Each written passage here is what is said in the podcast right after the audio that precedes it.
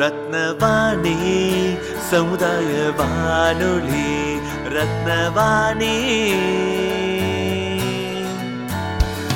உங்க பிரச்சனைய இது சொல்லுங்க தீர்வைய உடனே கேளுங்க வெளியே வந்து குரல் கொடுங்க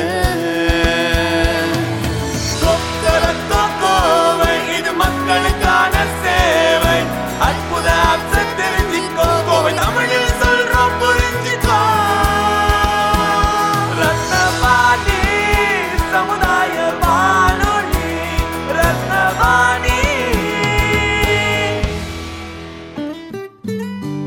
ரத்னவாணி தொண்ணூறு புள்ளி எட்டு சமுதாய வானொலி ஒலிபரப்பு கோவை ஈச்சனாரி ரத்தினம் கல்லூரி வளாகத்தில் இருந்து ஒலிபரப்பாகிறது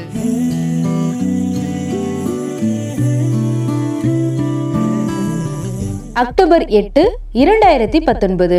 விஜயதசமியை முன்னிட்டு கொக்கரகோ கோவை நிகழ்ச்சியில் வாழ்வியல் முக்கியத்துவத்தை திருக்குறள் மூலம் விளக்குகிறார் ரத்தினம் கல்லூரியின் சைக்காலஜி டிபார்ட்மெண்ட் ப்ரொஃபசர் பழனிசாமி அவர்கள் திருக்குறளும் மனநலமும் கற்க கசடர கற்பவை கற்ற பின் நிற்க அதற்கு தக என்று வள்ளுவர் சொன்னார் கல்வியை பற்றி அதாவது ஒருவர் ஒரு விஷயத்தை பற்றி படிக்கின்ற போது அது கடந்த காலத்தில் எவ்வாறு இருந்தது நிகழ்காலத்தில் அது எவ்வாறு செயல்பட்டு கொண்டிருக்கின்றது எதிர்காலத்தில் அது எப்படி மாறும் என்பதையெல்லாம் ஆய்ந்து அறிவதுதான் கல்வி அதுதான் கசடு அற கற்பது என்று வள்ளுவர் சொன்னார் உதாரணத்துக்கு இன்றைக்கு சில பாலங்கள் கட்டுவார்கள் பூகம்பத்தை தாங்க வல்ல பால அடையாளத்தை இன்று உலகம் முழுவதும் கட்டி கொண்டிருக்கிறார்கள் அதே வேளையில் வேறு சில இடங்களிலோ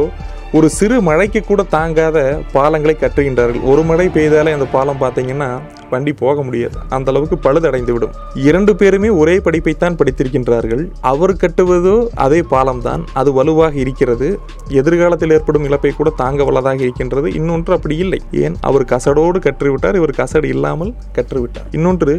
தஞ்சை பெரிய கோயிலை நம்ம பார்க்கலாம் பல ஆயிரம் ஆண்டுகளுக்கு முன்பு கட்டியது கட்டிடக்கலை நம்முடைய கட்டிடக்கலை வல்லுநர்கள் மிக அற்புதமாக அதை கட்டி நெல் தரையிலே படாத அளவிற்கு கட்டியிருப்பார்கள் அந்த கோயிலை ஆனால் இப்போ தற்போது பார்த்தீர்கள் என்றால் அதில் ஒரு ஷெல்ஃப் மாதிரி வைத்திருக்கிறார்கள் அதனுடைய நிழல் கீழே விழும் ஏன் இவர்களால் நிழல் கீழே விலகாத வண்ணம் கட்ட முடியவில்லை அது அவர்களுடைய கசடு இன்றி கட்டிய அந்த கல்வி தரத்தை காட்டுகின்றது அன்றைக்கே அது பள்ளியில் தான் போய் படிக்க வேண்டும் என்பதல்ல கற்கும் கலையை கசடு இல்லாமல் கற்றதனால் அவர்களால் அதை செய்ய முடிந்தது கசடு இருப்பதனால் பள்ளி சான்றிதழ் இருந்தாலுமே கூட கல்லூரி சான்றிதழ் இருந்தாலுமே கூட இன்றைக்கு கசடு இல்லாமல் அதை செய்ய முடியவில்லை அதுபோல் இந்த குரலின் அடுத்த பாகம் நிற்க அதற்கு தக என்றார் வள்ளுவர் அதாவது அமெரிக்க உளவியல் நிபுணர் கார்ல் ரோஜர் சொன்னார் உன்னுடைய பழக்கத்தில் குறிப்பிடத்தக்க மாற்றம் நிகழ வேண்டும் நீ ஒரு படிப்பை படித்து முடித்தது பிறகு அவ்வாறு மாற்றம் நிகழ்ந்தால்தான் நீ ஏதாவது கற்றிருக்கின்றாய் என்று அர்த்தம் அப்படி எந்த மாற்றமும் உன்னுடைய பழக்க வழக்கத்தில் நிகழவில்லை என்றால் நீ எதுவுமே கற்கவில்லை என்று அர்த்தம் என்று சொன்னார் அதைத்தான் வள்ளுவர் அன்றே சொன்னார் நிற்க அதற்கு தக என்று நமக்கு சொன்னார் கொக்கரக்கோ கோவை நிகழ்ச்சியில் வாழ்வியல் முக்கியத்துவத்தை திருக்குறள் மூலம் விளக்குகிறார் ரத்தினம் கல்லூரியின் சைக்காலஜி டிபார்ட்மெண்ட் ப்ரொஃபசர் பழனிசாமி அவர்கள் திருக்குறளும் மனநலமும் கண்ணுடையர் என்பர் கற்றார் முகத்திரண்டு புண்ணுடையார் கல்லாதவர் என்று வள்ளுவர் சொன்னார் அதாவது ஒரு விஷயத்தை கற்றவர் பார்ப்பதற்கும் கல்லாதவர் பார்ப்பதற்கும் வேறுபாடு உண்டு உதாரணத்துக்கு சொல்ல வேண்டும் என்றால் நாம் தினமும் நட்சத்திரத்தை பார்த்து ரசிக்கின்றோம் இரவிலே ஆனால் ஸ்டீபன் ஹாக்கிங்ஸ் பார்க்கிறார் பார்த்துவிட்டு என்ன சொல்கிறார் நட்சத்திரம் என்பது ஒரு பொருள் அல்ல அது என்றோ பூமியை நோக்கி வர ஆரம்பித்த ஒளி இன்னும் அது பூமியை வந்து சேரவில்லை நாம் ஒரு திடமான ஒரு பொருளை பார்க்கவில்லை நட்சத்திரம் என்பது ஒளி ஒரு ஒளியின் பயணம் அந்த பயணத்தை தான் நாம் தினமும் பார்த்து கொண்டிருக்கிறோம் அது பூமியை வந்து அடையும் ஆனால் அதற்கு பல மில்லியன் ஆண்டுகள் ஆகும் என்ற ஒரு விளக்கத்தை கொடுத்தார் எவ்வளவு வித்தியாசம் பார்த்தீர்களா நாம் பொதுவாக நினைப்பதற்கும் கற்ற அறிஞர் அதை பார்த்து உணர்வதற்கும் பார்த்து உணர்ந்ததை நமக்கு சொல்வதற்கும் அதை சொல்வதை கற்பதனால் அது கல்வியாக மாறுவதற்கும் ஒரு மிகப்பெரிய சைக்கிள் என்று சொல்லக்கூடிய ஒரு சுழற்சி நடக்கின்றதல்லவா அந்த சுழற்சி நல்ல முறையிலே நடந்தால்தான் ஒருத்தர் அனுபவப்படுவதற்கும் அந்த அனுபவத்தை மற்றவர்களுக்கு தெரியப்படுத்துவதற்கும் தெரியப்படுத்திய அனுபவத்தை நாம் கற்பதற்கும் அந்த சுழற்சி இருக்கின்றதல்லவா அது சிறப்பாக செயல்பட்டால்தான் கல்வி என்பதை முழுமையடையும் இதுதான் வள்ளுவர் வந்து இருக்க கற்றவருக்கும் கல்லாதவருக்கும் உள்ள வித்தியாசத்தை சொன்னார் அதுபோல் உளவியல் நிபுணர் விக்டர் ஃப்ராங்கில் என்பவர் ஜெர்மனியில் இருந்தார் அவர் ஹிட்லர் ஹிட்லரால் சிறைபிடிக்கப்பட்டு சித்திரவாதை சிறையிலே அடைக்கப்பட்டார் அந்த சித்திரவதை சிறையை சுற்றி மின்கம்ப வேலியில் அமைக்கப்பட்டிருக்கும் யாருக்கெல்லாம் சித்திரவதை தாங்க முடியவில்லையோ அவர்கள் அந்த மின்கம்பியை நோக்கி ஓடி தங்களுடைய உயிரை மாய்த்து கொள்ளலாம் இவருக்கும் பல வாய்ப்புகள் வந்தது தன் உயிரை மாய்த்து கொள்ள ஆனால் இவர் என்ன சொன்னார் தெரியுமா நான் ஒருபோதும் என் உயிரை மாய்த்து கொள்ள மாட்டேன் இது என்ன சித்திரவாதையாக இருந்தாலும் நான் அதை அனுபவிப்பேன் இந்த அனுபவத்தை நான் மாணவர்களுக்கு பாடமாக எடுப்பேன் கடினமான காலங்களில் எப்படி உயிர் பிழைத்திருப்பது என்பதை நான் மாணவர்களுக்கு சொல்லிக் கொடுப்பேன் அது அவர்களுக்கு ஒரு பாடமாக அமையும் என்று சொன்னார் பார்த்தீர்களா அந்த அனுபவத்தை அவர் கல்வியாக மாற்றிவிட்டார் அந்த கல்வியை மாணவர்கள் கற்கின்றார்கள் இதுதான் கல்வி சுழற்சி இது மிக சரியாக அமைகின்ற போது நாம் அனுபவப்பட வேண்டியதில்லை அடுத்தவரின் அனுபவத்திலிருந்து கற்று அதை நம் வாழ்க்கைக்கு பயன்படுத்த முடியும் அல்லவா இதைத்தான் வள்ளுவர் கண்ணுடையார் என்பவர் கற்றார் முகத்திரண்டு புண்ணுடையார் கல்லாதவர் என்று சொன்னார் கொக்கரக்கோ கோவை நிகழ்ச்சியில் வாழ்வியல் முக்கியத்துவத்தை திருக்குறள் மூலம் விளக்குகிறார் ரத்தினம் கல்லூரியின் சைக்காலஜி டிபார்ட்மெண்ட் ப்ரொஃபசர் பழனிசாமி அவர்கள் திருக்குறளும் மனநலமும் வள்ளுவர் சொல்கின்றார் உடையார் முன் இல்லார் போல் ஏக்கற்றும் கற்றார் கடையரே கல்லாதவர் அதாவது ஒரு பொருள் இருப்பவரிடத்தில் இல்லாதவர் இல்லாத இல்லாமல் இருப்பவர் எப்படி போய் கேட்பாரோ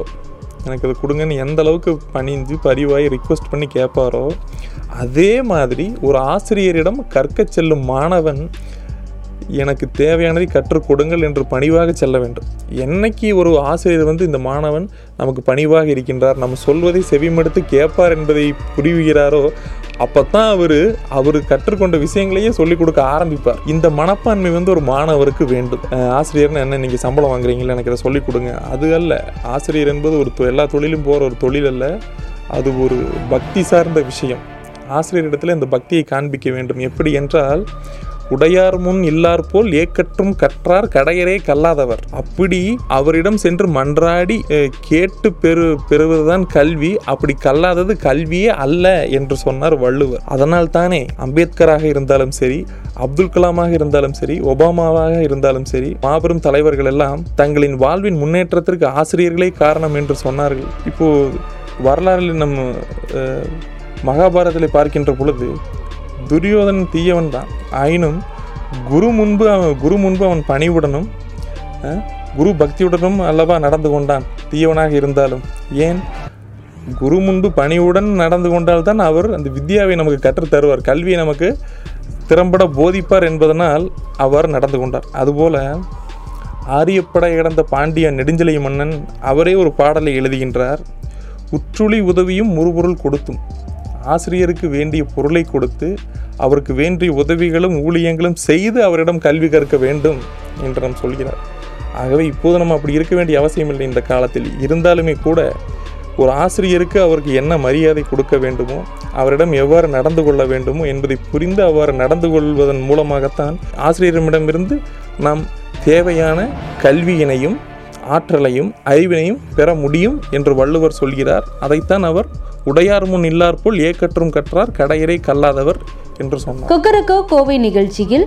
வாழ்வியல் முக்கியத்துவத்தை திருக்குறள் மூலம் விளக்குகிறார் ரத்தினம் கல்லூரியின் சைக்காலஜி டிபார்ட்மெண்ட் ப்ரொஃபசர் பழனிசாமி அவர்கள் திருக்குறளும் மனநலமும் வள்ளுவர் சொல்கின்றார் தொட்டனை தூரும் மணற்கேணி மாந்தர்க்கு கற்றனை தூரும் அறிவு இங்கே நம் விவேகானந்தர் சொல்வது நம் நினைவுக்கு வருகின்றது அளவிடற்கு அறியாத ஆற்றல் உனக்குள்ளே இருக்கின்றது என்று சொன்னார் சுவாமி விவேகானந்தர் ஏன் சொன்னார் வெளியே நூல்களை கற்க கற்கத்தான் ஒரு மனிதன் அவனுக்கு உள்ளே என்ன நடக்கின்றது என்பதை அவரால் புரிந்து கொள்ள முடியும் ஒவ்வொருவருக்குள்ளும் ஆற்றலை அவனால் வெளிக்கொண்டு வரவும் முடியும் அதுபோல கல்விக்காக குரல் கொடுத்து கொண்டிருக்கும் குறிப்பாக பெண் கல்விக்காக மலாலா யூசுப் சாய் அவர் என்ன சொல்கின்றார் பெண்கள் அனைவரும் கல்வி வர வேண்டும் உங்களின் ஆற்றலை நீங்கள் நீங்கள் அறிய வேண்டும் நீங்களும் இந்த உலகத்தில் சிறப்பாக வாழ வேண்டும் அதற்கு கல்வி உங்களுக்கு ஒரு உறுதுணையாக அமையும் என்று சொன்னார் படிக்க படிக்கத்தான் நீ உன்னை அறிவாய் நீ உன்னையே மெருகேற்றுவாய்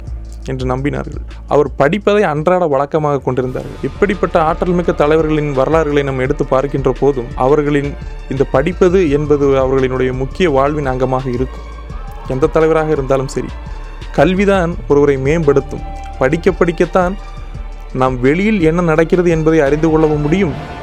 நம்முடைய ஆற்றல் என்ன திறமை என்ன என்பதை அறிந்து அதை வெளிக்கொண்டு வரவும் முடியும் எப்படி சார் நான் ஒன்று படித்தேன் அதோட முடிச்சது என்ன சார் அது என்ன இருக்குது அப்படின்னு நிலப்பே நிறைய பேர்த்துக்கு இன்றைக்கி ஒரு சந்தேகம் வருது தினமும் படிக்கணும் நான் வாழ்க்கையில் நம்ம அன்றாடம் எதிர்கொள்ளக்கூடிய பிரச்சனையே புதுசு புதுசாக வருது இப்போ அதுக்கு ஏற்றாற்போல் நாமும் புதிய விஷயங்களை கற்றார் தான் அதை வந்து எதிர்கொண்டு நம் அதை தாண்டி நம்மால் செல்ல முடியும் ஆகவே வள்ளுவர் சொன்னது போல் தொட்டனை தூரும் மணக்கேணி மாந்தருக்கு கற்றனை தூரும் அறிவு எந்த அளவுக்கு கற்கின்றோமோ அந்த அளவுக்கு தான் நம்ம அறிவு மாற்றலும் வளரும் என்று சொன்னார் கொக்கரக்கோ கோவை நிகழ்ச்சியில் வாழ்வியல் முக்கியத்துவத்தை திருக்குறள் மூலம் விளக்குகிறார் ரத்தினம் கல்லூரியின் சைக்காலஜி டிபார்ட்மெண்ட் ப்ரொஃபசர் பழனிசாமி அவர்கள் திருக்குறளும் மனநலமும் கேடில் விழிச்செல்வம் கல்வி ஒருவருக்கு மாடல்ல மற்றவை அவை அதாவது மாடு என்றால் செல்வம் என்று அர்த்தம் கேடு இல்லாத செல்வம் என்பது ஒருவருக்கு கல்வி மட்டும்தான் வேறு எந்த செல் எந்த செல்வமும் கல்விக்கு முன் இணையாக வர முடியாது என்று வள்ளுவர் சொன்னார் ஆகவே நமக்கு செல்வம் இருக்கலாம் சில பேர்லாம் பார்த்துருப்போம் எனக்கு பணம் இருக்கு சார் சொத்து இருக்கு நான் எதற்காக படிக்க வேண்டும் ஐயா அது எல்லாம் அழிந்துவிடும் வாய்ப்புகள் அதிகம் ஆனால் கல்வி உன்னுடன் எப்போதும் பயணிக்கும் உன்னுடையது ஊன்றுகோலாக இருக்கும் அதை நீ பயன்படுத்தி வாழ்க்கையை சிறப்பாக வாழலாம் என்ன மாற்றங்கள் வந்தாலும் என்ன இழப்புகளை நீ சந்தித்தாலும் கல்வி நிலையாக நிற்கும் என்று வள்ளுவர் சொன்னார் ஆகவே கற்றவருக்கு வேறு எந்த செல்வம் பெரிய பொருட்டாக தெரியாது அதுபோல் உளவியல் நிபுணர் மாஸ்லோ சொன்னது போல ஒரு மனிதனுக்கு தேவை என்பது ஒரு தேவை பூர்த்தியாக அடுத்தடுத்த தேவைகள் வந்து கொண்டே இருக்கும் வாழ்க்கையிலே பொருள் சார்ந்த தேவை வரும் பின்பு அவன் பாதுகாப்பு சார்ந்த தேவை பூர்த்தி செய்ய வேண்டும் இவ்வாறு அடுக்கடுக்காக போகும் அன்பு வேண்டும் பாசம் வேண்டும் தேவை போய்கொண்டே இருக்கும் அதற்கு ஒரு முடிவில்லை ஆனால் கல்வி என்று ஒன்று இருக்கின்ற போது அது என்றைக்கும் நிலையாக இருக்கும் அது நமக்கு நிலையான இன்பத்தையும் தரும் ஆகவே தான் வள்ளுவர் சொன்னார்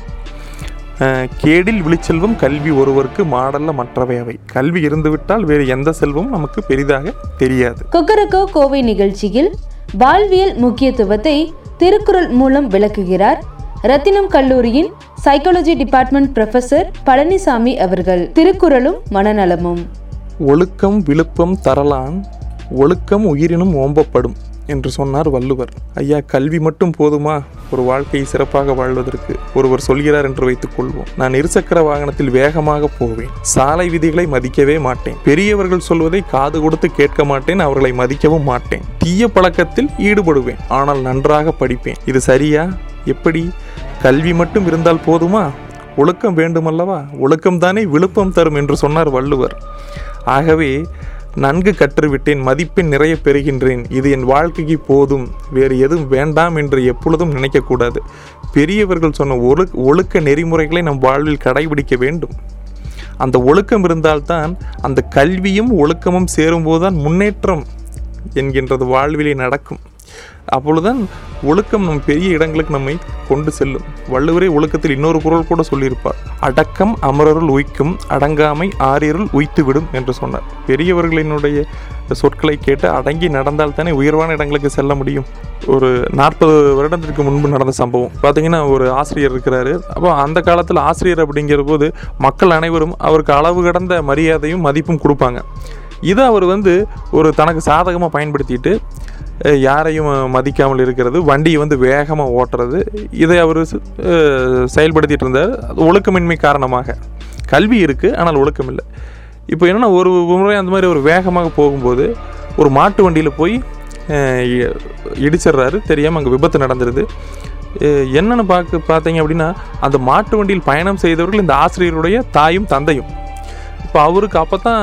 புரியுது ஐயையோ நம்மளுடைய இந்த ஒழுக்கமின்மை காரணமாக நம்ம வீட்டிலேயே இந்த பாதிப்பு வந்துடுச்சே பாதிக்கப்பட்டுட்டாங்களே அப்படின்னு சொல்லிட்டு அவருக்கு புரிய வருது இதுலேருந்து நம்ம என்ன தெரிஞ்சுக்கணும் அப்படின்னா கல்வி மட்டுமே ஒருவனை ஒரு ஒரு ஒருவருக்குண்டான வாழ்க்கைக்கு உண்டான எல்லாருமே கொடுத்து விடாது கல்வி உடன் சார்ந்த ஒழுக்கமும் வாழ்க்கைக்கு வந்து தேவை இப்போ அந்த இது இல்லாததுனால தான் இன்றைக்கி பார்த்தீங்க அப்படின்னா ஒரு ரோட்டில் பைக்கில் போகிறாங்க ஒரு பேனரோ ஏதாவது விழுகுது ஒருத்தர் மேலே அவங்க இறந்து போயிடுறாங்க அப்படின்னா அது தவறு இது நடக்குது இதை தட்டி கேட்கணும் அப்படிங்கிறது நமக்கு கல்வி இருக்குது ஆனால் தனி மனித ஒழுக்கம் இல்லை அந்த தனி மனித ஒழுக்கம் இல்லாத காரணத்தினால தவறுகளில் கூட நம்ம ஏற்றுக்கிட்டு வாழ்வதற்கு பழகிவிட்டோம் ஆகவே கல்வி மட்டுமல்ல வள்ளுவர் சொன்னது போல் ஒழுக்கம் விழுப்பம் தரலாம் ஒழுக்கம் உயிரினும் மோம்பப்படும் என்பது போல நாம் ஒழுக்கத்திற்கு முக்கியத்துவம் கொடுக்க வேண்டும் ஒழுக்கமும் கல்வியும் சார்ந்த ஒரு வாழ்க்கை முறை தான் மிக சிறப்பாக இருக்கும் கொக்கரக்கோ கோவை நிகழ்ச்சியில் வாழ்வியல் முக்கியத்துவத்தை திருக்குறள் மூலம் விளக்குகிறார்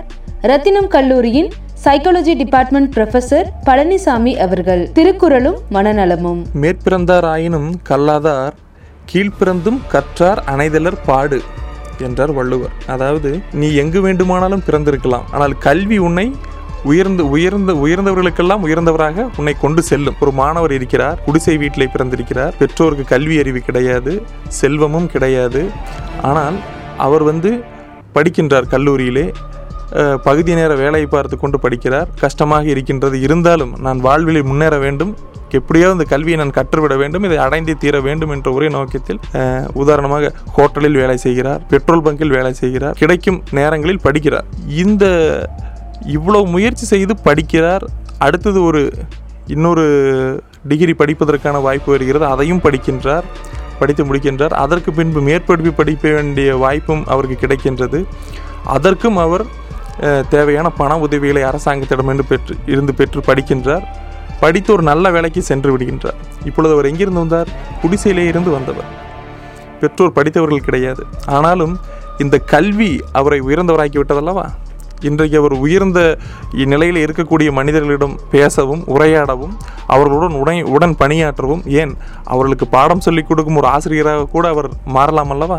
அது எது கொடுத்தது கல்வி தான் கொடுத்தது அந்த கல்வியைத்தான் வள்ளுவர் சொல்கின்றார் மேற்பிறந்தாராயினும் கல்லாதார் கீழ்ப்பிறந்தும் கற்றார் அனைதலர் பாடு என்று எங்கே பிறக்கின்றோம் என்பது அர்த்தமல்ல நாம் எவ்வாறு கல்வி கேட்டு நம்ம முன்னேற்றுகின்றோம் என்பதுதான் நாம் இதிலே அறிந்து கொள்ள வேண்டியது உதாரணமாக ஏ ஆர் ரகுமான் சொல்கின்றார் நீ யாராக வேண்டுமானாலும் இருக்கலாம் உன்னுடைய பின்புலம் எதுவாக வேண்டுமானாலும் இருக்கலாம் நன்கு கற்று தேர்ந்து திறமைகளை வளர்த்து கொண்டால் சமூகத்தில் நீ நீ உயர்வாய் யாரும் உன் பின்புலத்தை பற்றி கவலைப்பட மாட்டார்கள் ஒரு முறை நீ உயர்ந்து விட்டாய் என்றார் ஒபாமா கூட ஏழையாக பிறந்தார் தந்தை இல்லாமல் வளர்ந்தார் கருப்பினத்தை சேர்ந்தவர் ஆனாலும் உலகின் அதிகாரம் மிக்க ஒரு பதவியிலே அவர் அமெரிக்க அதிபர் என்ற பதவியிலே எட்டு ஆண்டுகள் பணியாற்றினார் அல்லவா எது அவருக்கு அந்த ஆற்றலை கொடுத்தது அவர்களுடைய இயலாமையும் அவருடைய பின்புலத்தை முடைத்து மேல் வருவதற்கு கல்விதானே அவருக்கு அந்த அவர் கற்ற கல்விதானே அவருக்கு அந்த உயர்வை அடையக்கூடிய ஆற்றலை கொடுத்தது இதை நாம் புரிந்து செயல்பட வேண்டுமல்லவா